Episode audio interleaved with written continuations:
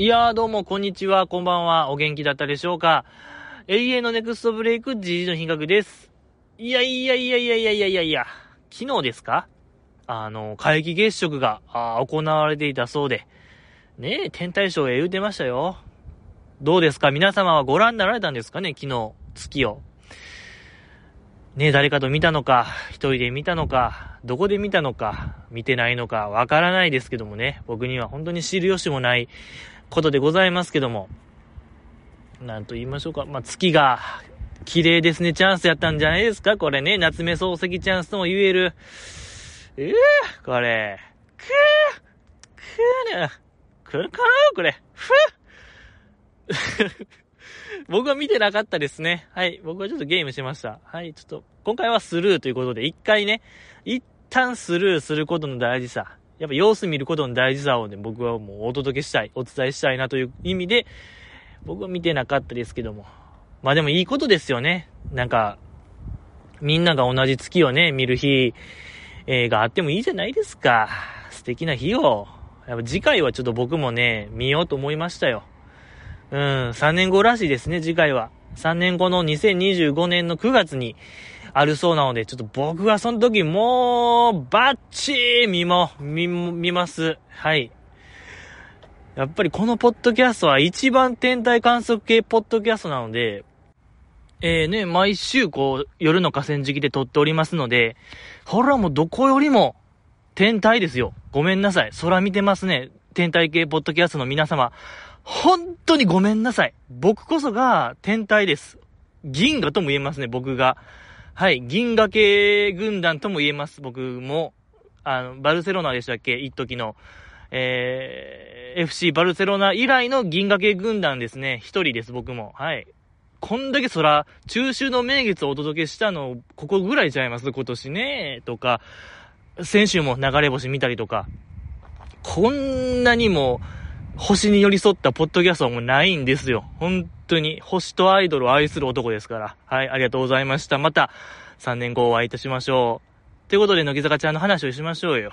ねえ。今週は、えー、乃木坂デミー賞まあ、今後、どんな役が来るかわからないので、即興で演技をしてみようっていう企画でございましたけども、いや、まだ3週目でございましたけども、まだまだ、こう、原石がいっぱいあったなという回でございましたけども、また、えっ、と、ピンポイント演技選手権からやってましたけどね、お題のテーマで、まあ、決めの一言を、え、即興で演じてもらうっていう、うんっていう、まあ、コーナーでございましたけども、まず初めにやってたんが、同じ本を買おうとして手が触れ合った時の演技。あの、よくまあ恋愛映画とか恋愛ドラマとかでよく見るワンシーンでございますけども、あれをまあ、遠作ちゃんにやってましたけども、遠作、もうトップバッターといや、遠作ちゃんになりましたよ。確か先週も、遠作ちゃんのあの、ありがとうございます。愛嬌たっぷりで伝えるっていう。遠作ちゃんのトップバッター率がいいですね。やっぱ一番、遠藤ですよ。これは、はい、ありがとうございました。うーん、まあ最強のリードオフマンと言いたいですね、これからは。エンちゃんよかったですね。あの、何が良かったってあの、やっぱ小走り、小走りで本を取るっていう演技。やっぱ、あの子はやっぱ本が好きっていう話もありますから。休み時間は本を読んでたぐらい、やっぱ本には一加減ありますよ。本にはうるさい子ですから。あらもう、あの、知的好奇心の高さみたいなんが見えてよかったですね。遠作ちゃんの、えー、本が好きみたいなんが伺えてよか、よかったなと思いましたし、あやねちゃんですか？鈴木あやねちゃんもよかったんですよ。やってましたけども。いやー、素晴らしかったですね、あやねちゃん。その、まあ、本を選んでる時に、笑顔で選んでた、ウキウキで選んでた、やっぱあの、本物でしたね、やっぱ。もう本物の顔してたんが良かったんですよ。めちゃくちゃ可愛かった。まあその、遠作ちゃんが偽物っていうわけじゃないですけども、あのやっぱあやねちゃんの笑顔、いやまあなんて言うんですか、こう、内から出る笑顔と言いましょうか。ほんまに本のことが好き。いや、なんなら愛してるみたいな、あんななんか高骨な表情ができるやっぱあやねちゃんって素晴らしいですね。で、バナナマンも言うてましたけども、その、あの、本を選んでる時の表情が不気味やった、怖かったみたいな、あ鈴木の世界やな、あれは、みたいな言うてましたけども、いや、それを受けてあやねちゃんが、いや、本当ですか？うん、嫌だな、みたいな言うてましたけど、それを節目がちで言うてたんがあれめちゃくちゃ可愛かったですね、あやねちゃんの。本当にこう、恥の文化、えー、日本の恥の文化が出ていてよかった、わびさびでしたね、あれは。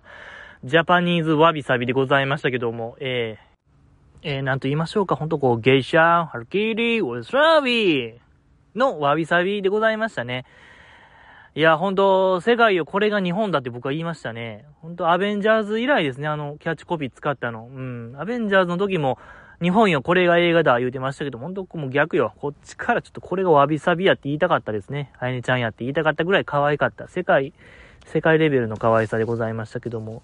けど、やっぱ、あやねちゃんのその、やっぱね、本好きが出てたっていうのが良かったんですよ、あの演技。とにかく、そこに、焦点当ててたのが良かったですね、あやねちゃんが。そのやっぱ僕らからしたらただ本を選ぶことを、うん、まあ、たかが本にしか過ぎないんですけども、やっぱ、あやねちゃんは本が本当に好きっていうのが出ててよかったんですよ。その、狂信的と言いましょうか、あやねちゃんの。狂信的はちゃうな。なんかまあ、めちゃくちゃのめり込んでるっていうのがよくわかる演技でよかったんですよね。その、さかなクンとかと一緒なんですよね。なんか立ちふ、なんか立ち振る舞いというか、カテゴライズしたら、あの、さかなクンとか、あの、クレイジージャーニーに出てきそうな人みたいな印象かな。とか、あの、マツコの知らない世界とかに出てきそうな、ほんまなんか一個突き詰めた感がある立ち振る舞いなんですよね。だから、バナナマンもちょっとあの演技が怖かった。やっぱぼ、そういう人だってちょっと変わって見えるんで、僕らからしたら。だからその、基準を超えてる、やっぱあやねちゃん素晴らしかったですね。うん。もう間もなくでしょ、クレイジージャーニーも、あやねちゃん特集。ねえ、もうバナナマンの設楽さんもね、レギュラー出てるんで、これは見物じゃないでしょうか。というよりも、やっぱマツコの知らない世界かな、今挙げた感じやと。ありそうですね。マツコの知らない世界でマツコさんに勧めるおすすめの本。辞書かな？おすすめの辞書3選みたいなんで、あんた変、変だわよ。変だわよとは言わないね。あの人。変だわ。変、まあ変みたいなことを言うよ。マツコさん。で、ずっとそんなことを言われ続ける30分あるでしょ。これ企画。ちょっと喋ってて、えー、すごい現実味がある企画やなと思いましたね。だってカレー、カレーパンで30分とかやってる番組でしょ、あれ。カレーパンマニアがおすすめのカレーパン進める30分とかなんで、ほら、おすすめの辞書30分でも全然いける。いや、まあ、すごいやってそうではありますよね、あやちゃんが。やってました これ知らないところで、僕の知らないところでもすでに放送されてた感すらある企画ですね。動いてる、もう動いてないはずがないですから、TBS が。だからか。あ、だからあのー、鈴木の世界ってもうその前振りちゃうんかなと今思ってきましたよ。バナナマンからの。僕らへのメッセージと言いましょうか。あの、鈴木愛音ちゃんが、マツコの知らない世界に出るよっていうスペシャル、年末、まあ正月スペシャル出るよ決まったけど言われへん、情報公開できひんから、鈴木の世界っていう隠しメッセージ、アナグラム残しておきましたよっていう僕らへのメッセージでしたね、あれは。隠しメッセージでしたね。受け取りましたね、やっと。解読に成功しましたね。はい。よか、よかったよ。素晴らしい。いや、これ当たってたらちょっと激アツちゃいます？可能性、まあ、まあ、ゼロですけども、いや、希望を持ちましょうよ。年末特番、まあ、正月スペシャルにね、マツコの知らない世界、一点張りということで、よろしくお願いします。あとはあれですね。梅ピオのやつ、努力して完成した資料を目の前で破られたらっていう演技、怒りの演技でございましたけども、まあ、目の前でね、資料を破られて、梅ピオが起こる。ちょっと軽くね、軽切れでございましたけども、そのやっぱ梅ピオのあの、やっぱちょっと怖い表情みたいなんが、強い表情みたいなんが似合いすぎてましたね。まあ目の前で資料を破られて、梅ピオが眉をちょっと動かす。ほんま繊細な数ミリ動かして、内なる怒り、静かな怒りを表してましたけども、信じられへんぐらいうまかったですね、あれ。いや、その梅ピオがしきりに、私はヤンキーじゃないってよう言うてますけども、あれ見せられたらちょっと嘘ですね。確実にもヤンキーでしかできないんですよ。あんな繊細な眉の動き。いわ常日頃から周りを威嚇してるんでね、ヤンキーって。多分そういう弱、弱中強みたいな、いろんな使い分けとかもあると思うんで、だからそれ常日頃やってないと、もうできないんですよ。あんな、いや、もう一回見てほしい。あの、内なる 眉の動きを。あれはもう世界、まだもうハリウッドレベルと言いましょうか。すごかった。あんなき、もう人人間の機微ですね。あれはいわゆる、本当にも出てました。梅病良かった。もう確定ですね。ヤンキー確定という、まあ、悲しい、悲しいというか、悲しいかどうかはわからないですけども、まあ、梅病の本当も平塚。やっぱ平塚って治安悪いんやなっていうのもちょっと分かりましたね。さもうやっぱ大阪府民なんで、神奈川県の平塚ってどういう場所か分からない、本当謎ベールに包まれた街でございますけども、やっぱちょっと風紀乱れてる街なのかもしれないという幻想を抱きましたけどもね。いや、まあ、よかった。可愛かったですね。可愛かったし、あのー、日村さんがね、あの演技を見て、いや、ショムニみたいやん、みたいな言うてましたけども、まさにショムニ、エスミマキコさんでしたね。やっぱり今、その芸能界とか女優の世界って、ああいう凛とした女性がいない、不在なんですよね。完全に隙間産業なわけで、ここも梅ピオガラ空きですよ。行っちゃえばもう派遣取れる、もう完璧な勝ち筋が見えてるんですけどもね。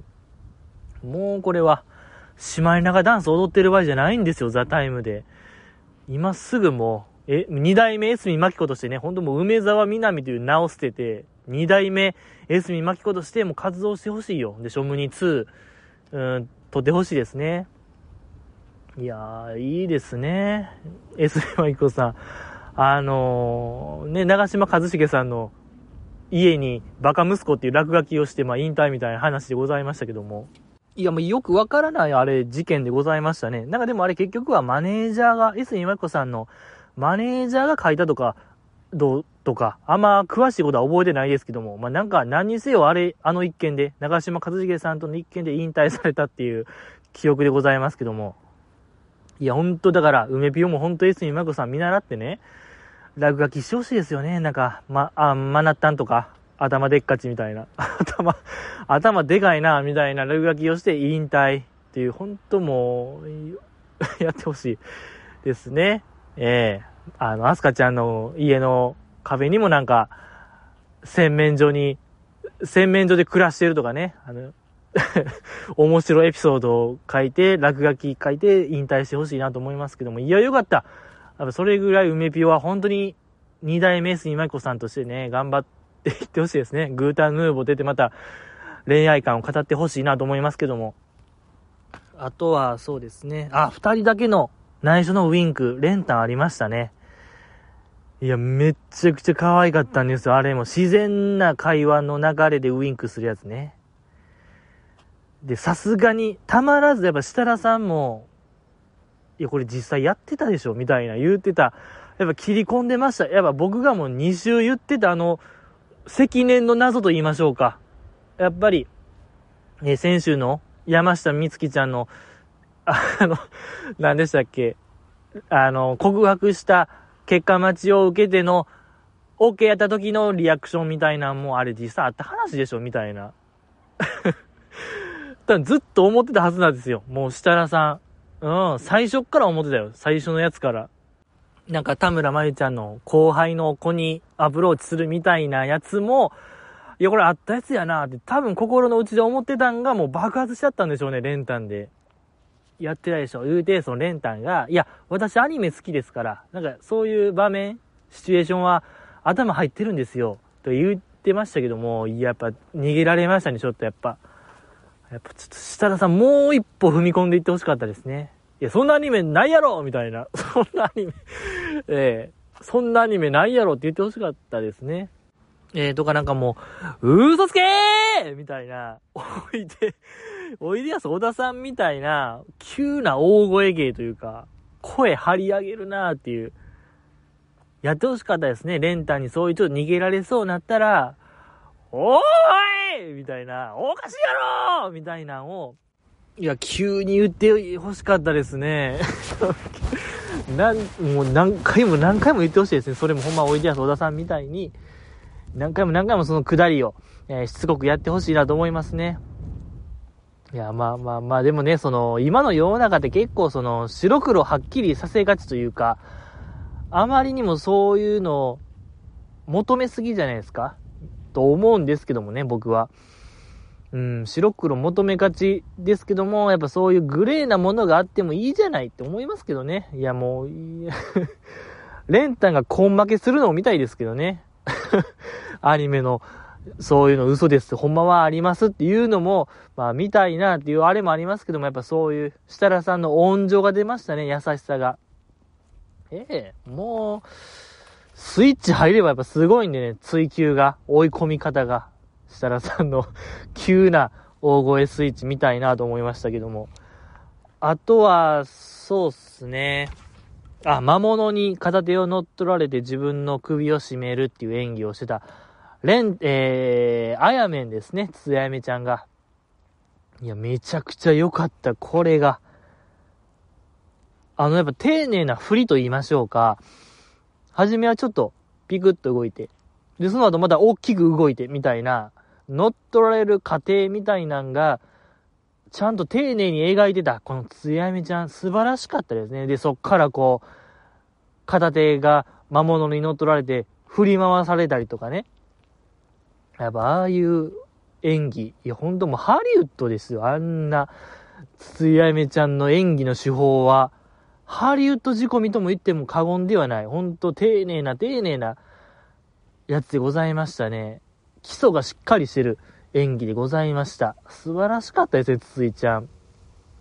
で、それを受けて、あ日村さんが、いや、めちゃくちゃ上手やね、みたいな言うても、あんまり嬉しそうにしてへんのが良かったですね。つついちゃんからしたらあんなのはもう、朝飯前ですよ、みたいな。簡単なことですよ。造作もないことですよっていうのが、あ、出ててよかったですね。ほんとだから、ついちゃんからしたら、ほんともう、簡単すぎる題目でございましたよ。あんな片手に魔物が乗っ取られるなんて。うん。上手すぎましたけどね、ほんとあんな、ほんまに僕も思いましたもん。乗っ取られたって。なんかそういう除霊師呼ぼうかなって僕思いましたもん、電話で。ええー、で、あの、乃木坂の事務所に。それぐらいちょっと僕はのめり込みましたけどね。いや、ほんとあの、身体能力の高さが出てましたね、ついちゃんの。あんな、た、ねえ、が〜まるちょばみたいな感じでしたよ。ほんともう、パントマイムが上手というか、パントマイム、マイムのね、マイム演技が素晴らしかったですね、ついちゃんの。これは良かったんですよ。可愛かったですね。素晴らしかった。いや、こういうマイムが上手いってことは、で、ああいう想像力があるってことは、多分もうグリーンバックとかの、やっぱああいう演技ももう多分適用できるんですよね。今のハリウッドって、ほぼグリーンバックっていう話もありますから、そうだ、どれだけイマジネーションが働くかが結構重要な、あれにもなりますから、これはもうついちゃん、ハリウッドもいけるんですよ。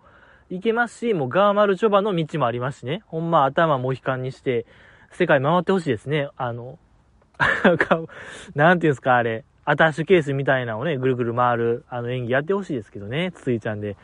いやー、可愛かったですね。で、その後、あの、コミカルゴミ箱ぶつかり演技ありましたけども、あの、あれですね、今年の夏にやってたツアーの潜入会で、えっと、久保ちゃんとひなちまですね、あっこで、その冒頭部分で、バナナマンよろしく、その、なんか物にぶつかるみたいな、あの、ホワイトボードでしたけどね、久保ちゃんとひなちまの時は。あれがめちゃくちゃ下手すぎるのを受けて多分、コミカルゴミ箱ぶつかりができたと思うんですけども。で、ちょっと流れてましたけども、その実際の映像が。改めて見たらあれ衝撃的でしたね。先に、久保ちゃんが、チャレンジして、あの、ホワイトボードに向かってぶつかる演技。が上手にできひんくて、その後すぐひなちまが、あの、ぶつかる演技したんですけども、それもできひんかったんですよ。まあ、その時に、久保ちゃんができひんかった時に、樋口さんできなかったんで、できなかったんですっていう感じで、結構小走りで突っ込んでいったんですよね。ひなちまに向かって。で、ひなちまがチャレンジしてる最中やったんですよ。そのぶつかる演技を。その時の映像。まあだからちょっと二人とも興奮状態になってるから、ぶつかっちゃったんですよね。接触してましたけども、その時の久保ちゃんがもう吹っ飛んでいってたんですよね。だから、ひなちまの馬力がすごいというか。ちょ、もう一回見てほしい。もう久保ちゃんが、90度回転してたんで、ぐーんってひなちまとぶつかって、あんな、あんな、えー、えー、これどうなってんのっていうぐらい、その、久保ちゃんがもう軽すぎるのか、ひなちまが強すぎるのか、いや、これもう、どっちがどっち、えー、もう考えてしまうぐらい、いや、衝撃的でしたね。二人がぶつかるシーン、衝突するシーン。予想以上に久保ちゃんが吹っ飛んでいってますんで ちょっと、すごかったなそうね、下手よりも何よりもそこに僕は焦点あ、あってしまいましたね。かわい、か、かわいいというか、えー、面白かったですけども。で、まあ、田村真由ちゃんがチャレンジしてましたけどね。やっぱ田村真由ちゃん上手にできてましたね。ゴミ箱にぶつかった後に気をつけろって言ってましたけども、なんかまたあの古典的な、これ、ハリウッド、ジム・キャリーみたいな演技しましたよ、もうあの子。90年代のジム・キャリーみたいな演技をしてたのが印象的でしたね、田村真由ちゃんが。本当にもう古典的なハリウッド仕込みのコメディと言いましょうか。いや、もう穴がなさすぎるんですよね、田村真由ちゃんって。ずっと思ってましたけども、穴ならし穴がないんですよね、あの子。もうコメディもできるんですよ、ああいうジムキャリー仕込みの。ジムキャリーばりの演技。すごいんですよ。田村舞ちゃん良かったですね。で、まあその後に池田照沙ちゃんもやってましたけども。いや、あれもなかなか良かったですね。可愛かった。2回目のやつですね。1回目あんま上手にできひんくて、設楽さんから2回目やってみるかってことで2回目やってましたけども。あの、ゴミ箱をもう吹っ飛ばすやつね。えー、無言で。いや、あれこそほんと笑いの、もう古典、クラシックと言える、原点とも言える映像でございましたよ。本当あの、無声映画っていうんですか。ほんとチャップリンとか、バッサー・キートンでしたっけ？ああいう人らが活躍してた頃の笑いと言いましょうか。言葉不要でね、そう、白黒の無声映画ですから、言葉不要で笑える映像みたいなのを追求してた人らですから、もうその世界三大喜劇王みたいな話ですよ。ハロルド・ロイドでしたっけ？あの人らの類ですね、もう。もう滑り込みですね、4代目に。もう池田テレサちゃんも、もうだってメンバーが腹抱えて笑ってましたから、あの映像を見て。ああ、もう池田テレサちゃんってやっぱそういう、古典を愛する女性なのかもしれないって思いましたね。やっぱそういう、えっ、と、何でしたっけ？美大、美大へ行きたかった女の子でございますから、やっぱ芸術ってそういうことでしょやっぱそういう過去の何かを取り入れることがもう芸術なわけでございますから、ええー、あの、だからやっぱね、そこに、あの、照ら、照ら、照らし合わせてやってる。あの、わからないんですよね。教養が 教養、GG の教養のなさが露見されましたけども、ちょっといけるかなって思ったんですけども、ああ、もうタップしちゃいましたね。ギブしちゃいましたけども。結びつけるの無理でしたね。美大生と無声映画。ええ、あともうちょっとでございましたけども、よかった。でも、テレ、池田テレサちゃんのあの、あの、ね、ゴミ箱蹴り飛ばす映像は面白かったですね。ええー、素晴らしかった。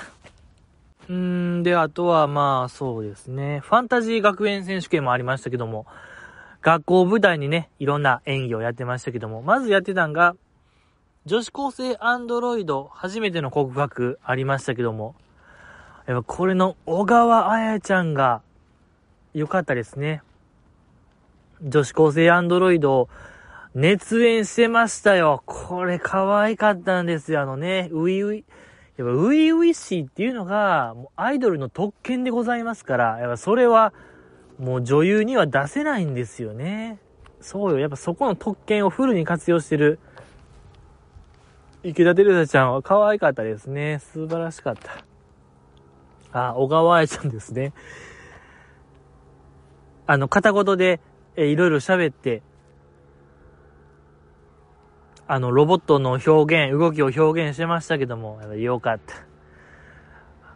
何より良かったんがね、やっぱ瞬きもね、少なめにしてたのが良かったですね。彼女、小川彩ちゃん。そこの細かいこだわりも良かったですね。ほんま、ペッパーくんみたいでしたもん。うん、やっぱ、ペッパーくん思い出す動きと表情、あと、まあ、片言。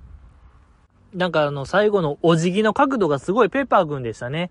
一番ペッパーくんでございましたけども、やっぱもうペッパーくんって、現在も生産中止されてるらしいので、もう彼女が最後のペッパーくんとも言える、あれでございましたね。すば、もう最後よ。あの子が最後、ラストペッパーくん。なんで、ちょっとこれは、見守っていきたいなと思いましたけども。あとは、あの、トイレに逃げ込む演技がありましたけどね。何かに追われて、トイレに逃げ込んで、こう、天井を見上げたら、なんか、怖いのがおる。なんか怪物なのか何なのか、で、悲鳴を上げるっていう演技でございましたけども。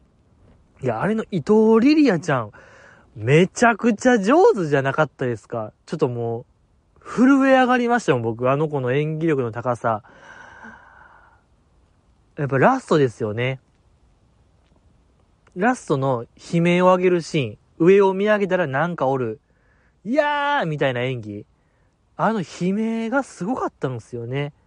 リアルすぎたというか、あの、いやーみたいな、かなりデフォルメしましたけど、2段階で悲鳴が上がるというか、あのやっぱギア上げる感じすごかったですね、ラストの。ああ、あんなんも、ちゃんと綺麗にできる伊藤リリエちゃんすごいなって思いましたね。いや、だなんでできんのって思いましたねいや、もうずっと3週目ですけども、いや、これ実際にあるんですよ。もう伊藤リリエちゃん、食らってるんですよね。多分あれどっかで。幼少期。怪物とかモンスターに追われてた過去があるから、あれができるんですよ。皆様絶対そう。きっとそうなんで。やっぱ伊藤リリエちゃん良かったんですよ。あの悲鳴が可愛かったですね。あとは、ゾンビのやつ良かったですね。ゾンビに追われてて、えー、自分がまあ噛まれたことを告白してどうするかみたいな演技でございましたけども、まあそこで中村玲奈ちゃんのやつですね、噛まれたみたいっていうのを告白して、まあ自分がおとりになるっていう演技でございましたけども、その前に、今まで本当にありがとうって言ってましたけど、あの、先週のその記憶がなくなる演技と全く同じセリフを言ってたんがまた中村玲奈ちゃんらしいですね。やっぱ、あの子なりのキラーフレーズ、今まで本当にありがとうは良かったですね。やっぱり、もうこれなんですよ、皆様。今まで本当にありがとう、こう、やっぱ端的に感情が高まるフレーズでございますから、今まで本当にありがとうは。これはもう、脚本界に激震走るんちゃうかなっていうぐらい、やっぱいい言葉ですね。ええー、素晴らしかった。で、やっぱ何より良かったんが、その後に、もう自分が踊りになるっていう演技で、教室の扉開けて廊下に飛び出すシーンありましたけども、あっこでまた、いやーっていうあの、あっこよかったですよね。もう、終わった、なんならもう無言でもいいんですけども、もう中村玲奈ちゃんが入り込んでるっていうのが良かったんですよ。おたけびというか、えー、ゾンビをほんまに注目を集めるようなおたけびを上げてるのが、うん、やっぱほんま入り込んでる子やなって思いましたね。素晴らしかった。で、まあその後に、ゆみきちゃんがチャレンジしてましたけども、これまたなんか問題作みたいな感じで扱われてましたけどもね。あ結構設楽さんが注意してましたけども、いやけど僕はあれめちゃくちゃ可愛かったんですよね。いやまあ可愛い 可愛いというのは多分関係ないんでしょうね。設楽さんからしたら、あの、シャーっていうやつね。噛まれちゃったかもしれない。シャーっていう、あの、表情、プラス動きがもう、とても、とても、とても可愛かった。ゆみきちゃん良かったですね。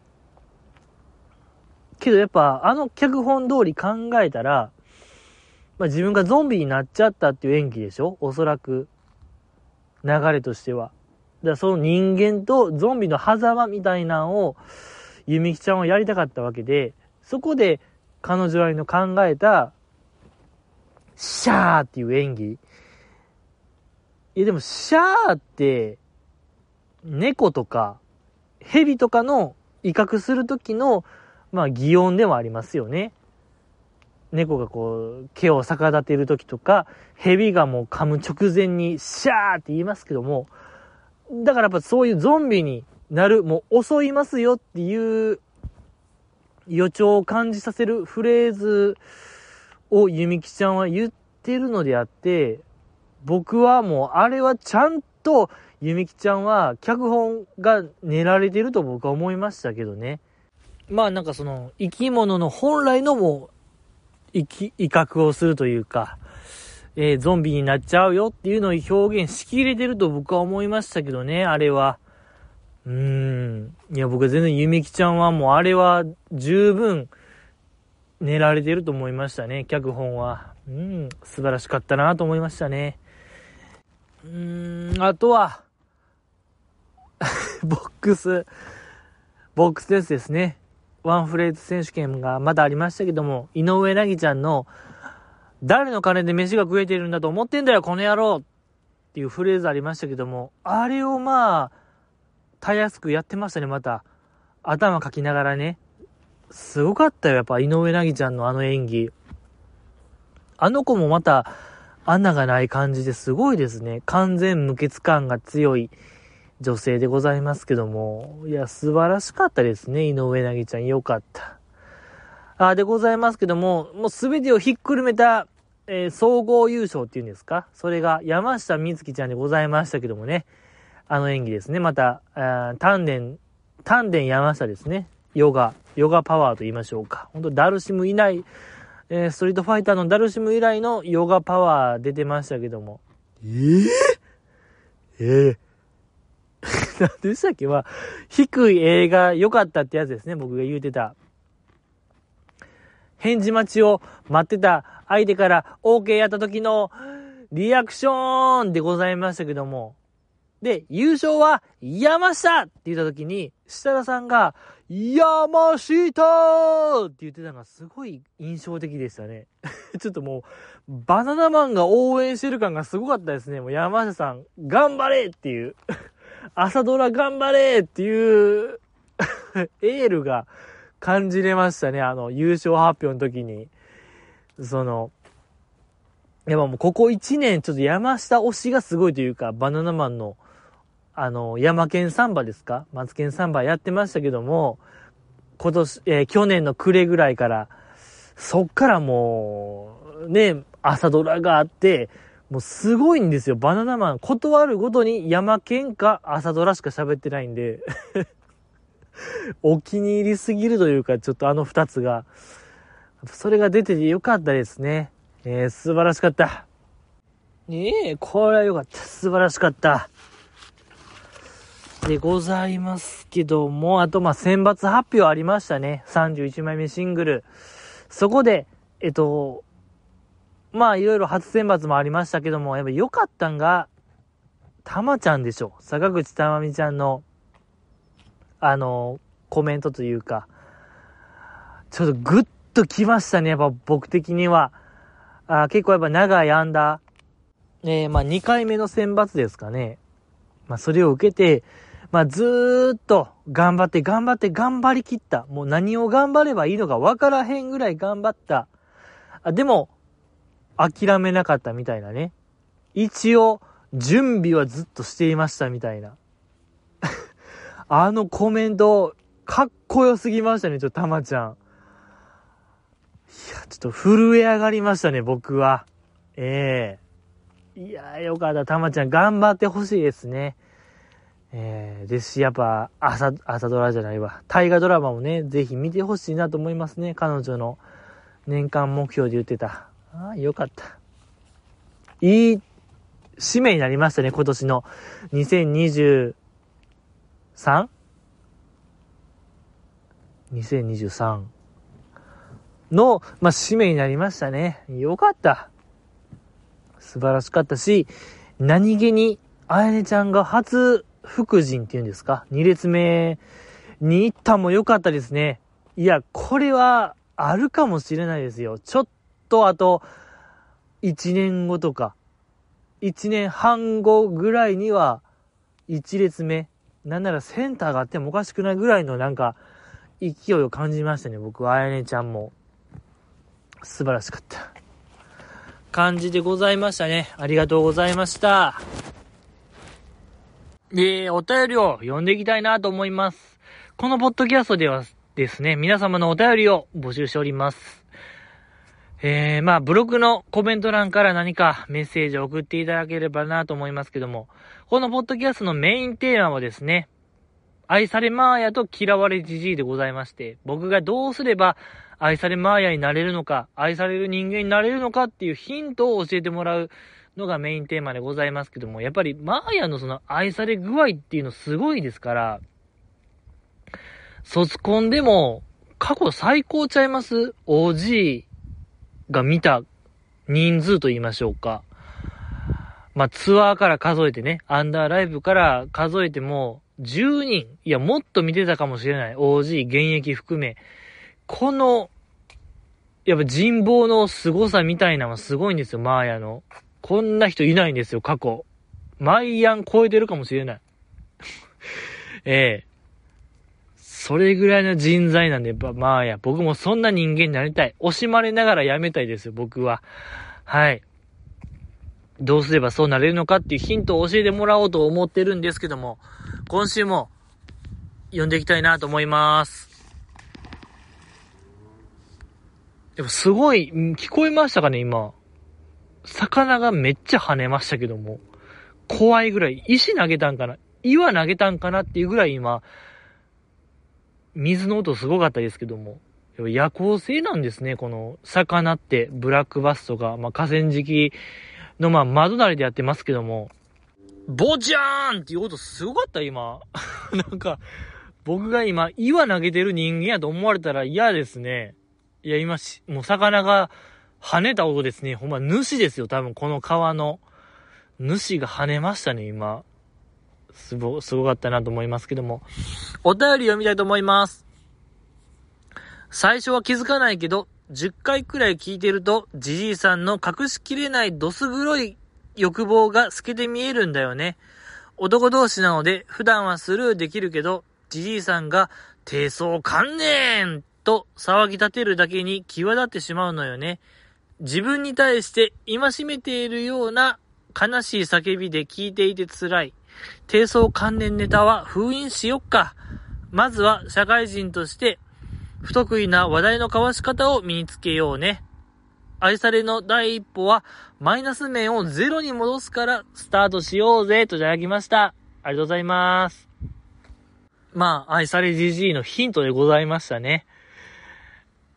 いや、これもまた僕が長いこと言うてますよ。低層観念っていうフレーズ。まだ一回も受けたことないですけども、このフレーズ、ギャグ。これをもう いらない。ことから始まるんですね、僕が愛される。じゃあ僕は、まあ確かに言いますけども、ちょっとでもそういう下ネタに近いフレーズがあったならば、もうことさらに声を上げて、低層観念って僕はもう声上げますけども、あの、こう僕の真の狙いといたしましては、その今の昨今、この社会は、低層観念さえしっかりしていれば、破滅しないというか、人生破滅しないですよ。だから、低層観念しっかりしましょうねっていう意味での注意喚起と言いましょうか、僕からの。この低層観念っていうのは。やっぱりそういうので、結構人生破滅してるパターンが多いので、もう、有名無名に関わらず、やっぱそこの、あれがでかいんですよ、代償が。低層観念の代償が。本当にもう薬物と変わらないんですよね。なんか僕の見て、見てる感じ。覚醒剤に手出すのと、低層観念が揺らぐっていうのは、芸能界の場合やと、ほぼ、もうニアイコールというか そこに差はほとんどないんですよ。いやまあ普通に考えたら、浮気と覚醒剤って結構開きはありますけども、芸能界だとそんな開きがないんですよね。だからこそ、低層、乃木坂ちゃんに向かってですよ。だからもうほんまにもう東の空に向かって僕叫んでますもん。低層観念って。やっぱりええ、やっぱり大阪府民ですから、もう東の空に向かって、しっかりしてねっていう意味を込めて言ってるんですけども。でもこの方からしたら、僕がもう、黒い感情が、どす黒い感情が出てると。なんか、透けて見える。まあ確かにその僕が言うてますけども、学生時代、結構なんか偏差値低い学校出身なんで、周りがもう関係なしに言ってたんですよね、そういう下ネタワードを。で、僕が全く乗らない。なんならもう、その話やめよっかみたいな別の話題に強引にしようとする過去があったぐらい、僕はもう嫌いなんですよ、そう下ネタが。ノリが悪いな、みたいなんで、もうめちゃくちゃ嫌われることも多々ありましたけども、えー、クラスメイトから、妖精って呼ばれる、まあ、不名誉なあだ名をつけられる時期もありましたね。お前はもう人間のことを知らなすぎると。だからお前も今日から妖精やな、みたいな。フェアリーやな、みたいな意味でつけられる時期もありました。あで、何ですか、授業中とか、もう女子とかも全員おる中で、急に、おい、フェアリー、どうやったら子供できんねんみたいな、ぶしつけな質問が来て、知らんみたいな僕は言うしかないんですよ。もう顔真っ赤っかですよ、なんなら僕。そんな質問に対して。でもやっぱそういうやつって何回もしつこいんですよね。何回も何回も聞いてくるんですよ。教えて、どうやったら子供できんのみたいな。まあその僕としては、もうやめたい、切り上げたいから、授業中とか とりあえず大きい声でなんか返すみたいなことしてたんですけども、もう本当にしつこくて、もう30分、授業の半分ぐらいそいつが、大声出してるような状況やったんですよ。なんならもう僕も共犯みたいな扱いになってて、拉致開かへんな思って、もう適当に、どうやったら子供できんのって聞かれたら、間髪入れずに、卵黄としめじみたいな、頭に浮かんだなんか単語を叫んだんですよ。けどやっぱ卵黄としめじって、なんか近からず遠からずみたいな感じで、うわ、あいつなんか下ネタいいよったみたいな感じで僕すっごい恥ずかしかった記憶があるんですよ。だから僕は嫌いなんですよ。今の話から察するように、決して僕は下ネタが好きなわけがないでしょ。こんなポッドキャストずっとやってて、下ネタ言ったことが一回もないんで、自発的に。ここをだから信じてほしいというか、そこを考慮してほしいなと思いますね。ありがとうございました。次、読みたいと思います。透明版でラジオ番組を持つ女、山崎玲奈。じいさんこんばんは。恐るべし、ザキさんの情報です。10月1日土曜日から、古巣の名古屋で CBC で山崎玲奈が復活していました。ザキオカスクランブルは、あ16時15分から30分番組が開始しました。初回から3本撮りらしいです。かっこ鬼スケジュール。東京 FM とは別人のマシンガントークを繰り広げています。そして大阪の ABC でも直木賞作家と新たに番組開始とのこと。ザキさん頼むからちゃんと寝てください。かっこ初回収録の前日は3時間睡眠だって PS 事務所問題はどうなったんですかね？じいさん知ってる？といただきました。ありがとうございます。知らないです。はい。ザキさんの事務所移籍騒動は知らないですね。僕は何も知らない。末端中の末端。っていうか、そこの輪にも入れてないんで、ええ。一番遠いところに聞きましたね、君は。もうちょいなんか、あの、乃木坂のメールフォームとかに聞いた方が近いかもしれないですけども。ザキさんのまあ、情報でございましたね。あの、そうね、ラジオがこの秋から日本も始まったって話でしょ？名古屋と大阪で。それこそだから東名阪ですよね、この方の言う。東京、名古屋、大阪で始まりましたけども。いや、僕らが、ごめんなさい、GG の本当に ABC も来まして、いや、来てますね。ABC ラジオ。まあ、ABC テレビもありますけども。今村翔吾、山崎での、言って聞かせてでしたっけ？ね、言って聞かせて 言って聞かせてですよ、皆様。ね、怖いよ、なんかちょっとタイトル。ねちょっとこ、怖いなって僕は思いましたけどね。ちょっと第一印象。言って聞かせてっていうフレーズ。言って聞かせてたまに引っ叩いてみたいなね。なんかちょっとそれぐらいのなんか、教育をしますよみたいな、意味合いが強いフレーズやなと思いましたね。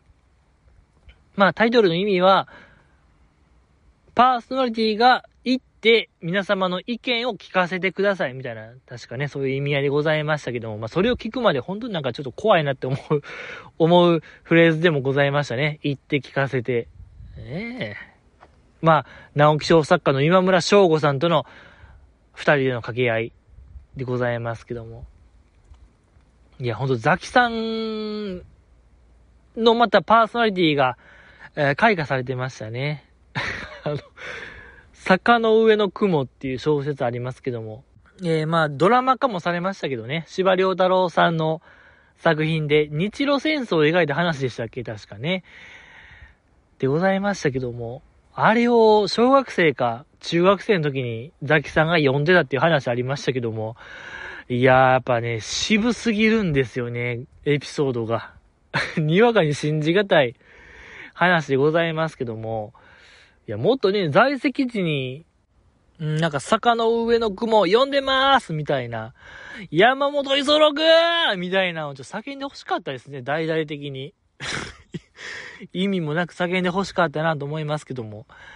とかまあ CBC のザキオカスクランブル、拝聴いたしましたけども。いやー、ラジオクイーンですね。ちょっとザキさんが、やっぱ本当に透明版を抑えるっていうのは本当にもう戦国大名みたいな動きをしてるんで、取りに来てるんですよね。国取り。国取りをしてる。本当にもう信長の野望ですよ。本当やってることが。うん。もう他国と圧倒的な差がついて、ターン終了してるだけの時間ですね。え、他国がもう和平を結ぶだけの、降参するだけを待つ時間。なんですよね、もうザキさんが。完全にもう天下統一成し遂げてる状態とも言える。すごいですよね、ザキさんが。うん。いやー、誰が予想したかって思いますよね。この未来を、2、2、3年前、誰一人予想できてなかったんちゃうかなと。うん、ここまで売れるとは。ねえ、一歴史好き、クイズ好きの乃木坂メンバーが、割とも乃木坂1売れていると言っても過言ではないポジションに行くと考えたら、これはロマンしかないですね。やっぱ彼女はロマンですね。えー、ロマン派でございました。素晴らしいよ。まあなんかあの子の、己の道で、道を切り開いてる感はすごいですね。ほんまにフロンティア精神しかない。ええー、錆びたコンパス体現してる生き様はかっこよすぎますけどね。いややっぱザキさんすごいんですよ、皆様。ええー、よろしくお願いしますよ、これ。ありがとうございました。次、えー、読みたいと思います。じじいさん、こんばんは。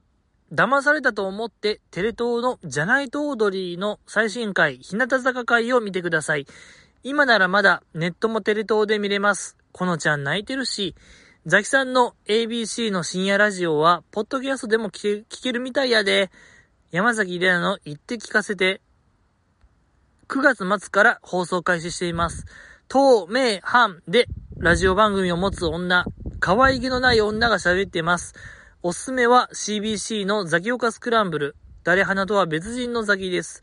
長岡れな、えー、長岡アナとの息のあった指定コンビの掛け合いが聞けます。キリンの川島さんのラジオ番組でもゲスト出演していました。エウレカ、ザキ、どんだけ働いてんねんといただきました。ありがとうございます。まあ、いろいろ、てんこ盛りでございますけども、何よりちょっと目が引いたんが、えー、ABC の深夜ラジオはポッドキャストでも聞けるみたいやで、山崎玲奈の言って聞かせて、ちょっとこれ、今村翔吾さん抜けてますね。この方、ちょっと、山崎玲奈ちゃんに夢中すぎて、パートナーの今村翔吾先生抜けてますよ、直木賞作家。いやもうこの方からしたらミュートで聞こえるんでしょうね、多分。今村翔吾さんのあの関西弁も、聞こえないくらい、ザキさんに夢中ですね、この方は。いや、いいですね。まあ確かにね、そう、ポッドキャストでも聞けるんで、過去外が1ヶ月ぐらいはもう聞けるんでね、ポッドキャストで。これはもうありがたいことでございますよ。素晴らしい。うーん。うーん、あとはまあ、可愛げのない女が喋ってます。確かにやっぱね、その、ザキオカスクランブルとか、言って聞かせてよ、やっぱ聞く限り、可愛げがないんですよね。やっぱり。やっぱ、ここが、唯一無二と言いましょうか。やっぱ、ザキさんを表す一言ですよね。そうそう、あの、2期生から可愛げがないっていじられてるって話でございますけども。やっぱ絶対ザキさんは、危険な振りには応じないというか、ちょっとでもなんか、ザキさんが滑るかもしれない、怪我をするかもしれないみたいな話題には、絶対触れないあのザキさんのスピリット。ほんとこれもフロンティアスピリット。錆びたコンパススピリットですよね、多分。やっぱ怪我するのが一番危ないよっていう意味でしょう。あっこまで徹底して、そういうこと言わないというのは、なんかザキさんの信念みたいなものが見えていいですね。そうそう、あの、あの、何ですか？えー、あの、松尾美優ちゃんと、セミヤレイちゃんの余計なことじゃないわ。乃木団か乃木坂に相談だ。の、やっぱザキさん会でも、絶対にそういう振りにはもう、極力答えないみたいな姿勢があったんで、やっぱここですよね、多分。大事なところって。ちょっとでもなんか滑りそうな場面には立ち会わないみたいな。ここでしたね。そこさえ意識すれば、ザキさんに僕もなれるかもしれない。これはかなり、うがった見方かもしれないですけども、そんな気もする。山崎玲奈さんいいですね。えー、あとは、長岡アナとの息の合った指定コンビの掛け合いが、まあ、聞けますと、ザキオカスクランブル。この長岡アナっていうのが、あれですよね、ザキさんが学生時代に聞いていた番組のパーソナリティが今や一緒にやってるパートナーっていうもうラジオドリームですよ。これは完全に。憧れやった人が今隣にみたいな話。すごいですね。やっぱザキさんも夢を掴んでるんですよ。ドリームをキャッチしてるよ。ドリームキャッチャーですよ、あの子は。ええー、キャッチザドリーム。素晴らしいですね、ザキさんは。えー、あとはまあ、あれですか。じゃないとオードリーの最新回、日向会を見てください。見ましたよ。面白かったですね。ええー、まあ、普段は暗いオードリーが、まあ、カメラが回ってへんとこでも明るく振る舞おうっていう企画でございましたけども、そこでね、その日一日は、えっと、日向坂で会いましょう。ひなあいの収録が3本撮りとかの日でございましてね。そこで、ば、あオードリーの2人が、まあ普段カメラが回ってへんとこでは喋らないですけども、なんか勇気を出して、日向坂のメンバーに喋りかけるシーンとかすっごい良かったですね。